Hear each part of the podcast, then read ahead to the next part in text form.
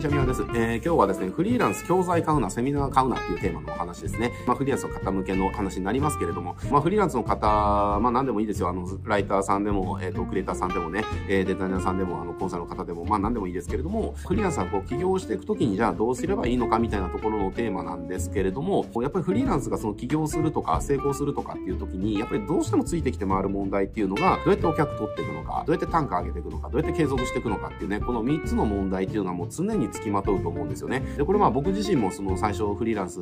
まあ、フリーランス、僕はね、あの最初から法人で起業しちゃったんでフリーランスっていう感じじゃなかったですけれども、やっぱり起業した時ってやっぱりその3つの問題が常につきまとってて、これどうすんだみたいなね。まあ、お客が取れないっていう問題が解消されたら次はね、あの単価が上がらないっていうとか継続しないっていう問題ぶち当たりましたし、単価を高くできるね、あの問題解消できたら全然継続しないじゃんみたいなね、問題が出てきたりだとか。だからもう結局もうそこの問題どうクリアしていくのかみたいなところが結局のところね、フリーランスが起業して、ちゃんとね、食っていけるためには、まあ一番重要なね、テーマなんじゃないかなっていうふうに思うんです。で、そうした時に、じゃあどうすればね、そうした問題を解消できるのかっていうところなんですけれども、多くの人がやっぱりね、あの、ちょっとね、間違っちゃってることが、あの、一つあって、それが何かっていうと、自分のスキルを高めることに時間とお金を一番使ってるっていうことなんですよ。で、これね、あの、スキルを高めることは絶対必要ですよ。どこまで行ってもフリーランスが自分の身を支えてくれるのはスキルなんで、スキルを高めるっていうことはもう絶対やり続けなきゃいけない。止まっちゃいけないことです。成長を止めるっていうことは、イコール死ですからね。あの、フリーランスの場合は。だからそれは絶対やっていかなきゃいけないんだけれども、でも別の考え方として、自分のスキルを高めるっていうことは、イコール、お客に困らなくなるっていうこととは、比例しないっていうことなんですよ。あの、これ別の問題なんですよね。だからお客を獲得するっていうところに関しては、ぶっちゃけ自分のスキルってのはその大して関係ないです。もう僕の経験上、お客に困らない人は、お客に困らないところの能力が高いだけで、じゃあ実際お客を獲得してから、じゃあいいコピーが書けるとか、いいね、あの動画が作れるとか、じゃあそこが伴ってる人が、じゃあお客に困らなくなるかって、そうではなかったわけですよね。要はね、これって全然関係ない話なんですよね。で、全然必要なスキルとかやるべきこととは全然変わってくる。で、お客さんが取れない時に結構みんな多くの人がやっちゃうのが、自分の実力が足りないんじゃないかっていうところに問題設定をして、じゃあ実力をつけようっていうね、えー、そこに時間とお金を使って、だけれどもね、あのスキルを高めてお客って取れないから、じゃあまだ足りないんだっていうところで次のスキルを見つけるとかね、次の技術を見つけるために時間とお金を使っていくっていうことを延々やってるみたいなね。だけれども、どんだけスキル高めてもお客さんでは取れないから、要はゴールに繋がらないみたいなことをずっとやっちゃってる。なので、極論から言うと、自分のお金と時間をどこに使うのかって言ったら、そのお客さんを獲得するところにお金と時間を使っていくっていうところなんですね。だから、その新しい教材買うとか、新しいセミナー参加するとか、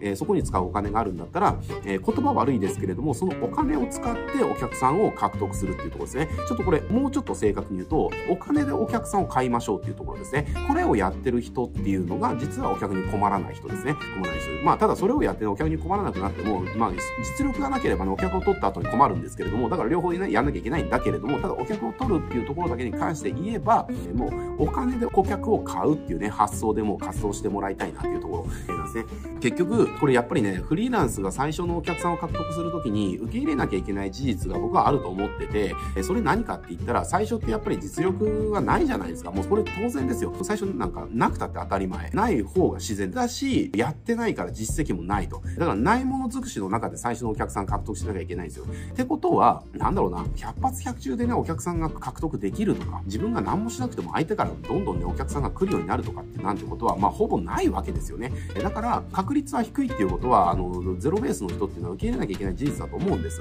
で、それを受け入れた上で、じゃあどうやって効率的に獲得していくのかっていうのが、要はお金でお客さんを買うっていう方法ですね。まあこれ多分ね、賛否両論あると思うんですけれども、一番手っ取り早い方法をお伝えすると、もう正直に言っていく。知り合いの社長とかね、あの経営者とか店舗責任者とかっていう方っていうのはまあ少なからずいると思うんですね、皆さん。ま、そうした人たちに対して、今度こういったね、要は仕事を始めるんだと。で、仕事始めるから、あの実績を作りたい。だから、ただでいいからやらさせてもらえませんかっていう。で、それで実績をね、使わせてほしいんですってね。こういうお願いをもうシンプルにしていけば OK です。で、この時に、さらにこっちがカードを切るんですよ。で、その切るカードっていうのがお金でお客を買うっていうことなんですけれども、例えばじゃあチラシに関しては、じゃあチラシもタダで作りますと。えー、で、印刷代も、えっ、ー、と、折り込み代も、えー、私が負担するんで、やらさせていただけませんかっていうね、えー、こうしたオファーを出すんです。で、こうすれば相手は断る理由ってないじゃないですか。あの、金銭的なリスクゼロだし、別にね、お金1円も使ってなくて、知り合いから、あ、そういう風なことで困ってるんだねって、まあそれをね、じゃあ解消するためにそういったことはしたいんだねって。で、それをするために、えー、要はあなたがそういったリスクを取るんだねっていう。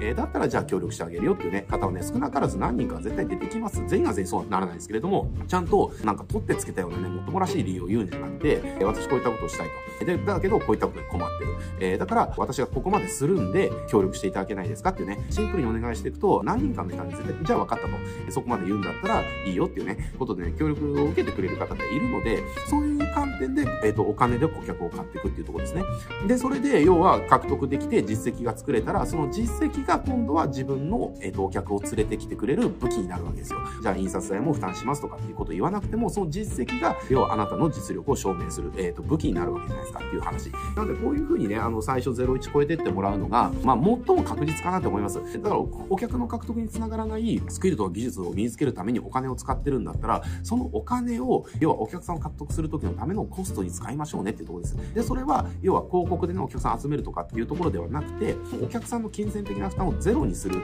ところですね。えっ、ー、と、経済的なリスクをゼロにするために、そこにかかるお金を私が負担するっていうね。もうこれでやってもらうことによって、最初の実績っていうのは作れますんでね。で、実績を作れていくと、顧客獲得、クライアント獲得っていうのは、どんどんどんどん楽になってきます。その実績が増えれば増えるほど、で、実績が、えー、いい実績になればなるほど、クライアント獲得っていうのはどんどん楽になってきますので、もう最初の時は、もうお金でお客さんを買っていくっていう観点でね、活動してもらえるとね、非常にクライアント獲得楽になってきますんでね、もうそこはもう最初はもう実績作りって割り切って、まあこのやり方にね、あの特化してやってもらえるとまあいいんじゃないかなっていうところですね。まあ僕の知ってる限り、やっぱりあ最もね、短期間で超えていく方っていうのは、もうこれでやってる方ですね。まあもちろんね、あの、現実的に負担できる金額っていうのも無制限ではないですから、どこまでやれるかっていうのはね、人によって変わってきますけれども、でも少なからずね、新しい教材とかに時間を使うとか、お金を使うとか、新しい学びのために何かをやるとかね、何かお金をかけるっていうんであれば、えー、それをね、今言った方法のところにスライドさせるだけで、えー、十分ですね。何でもかんでもね、じゃあそれが、あの、じゃあ100万円、200万円負担しなきゃいけないってそれは当然無理だけれども、えー、だけどそうじゃない案件、そんなお金がかからない数万円くらいでできるもの、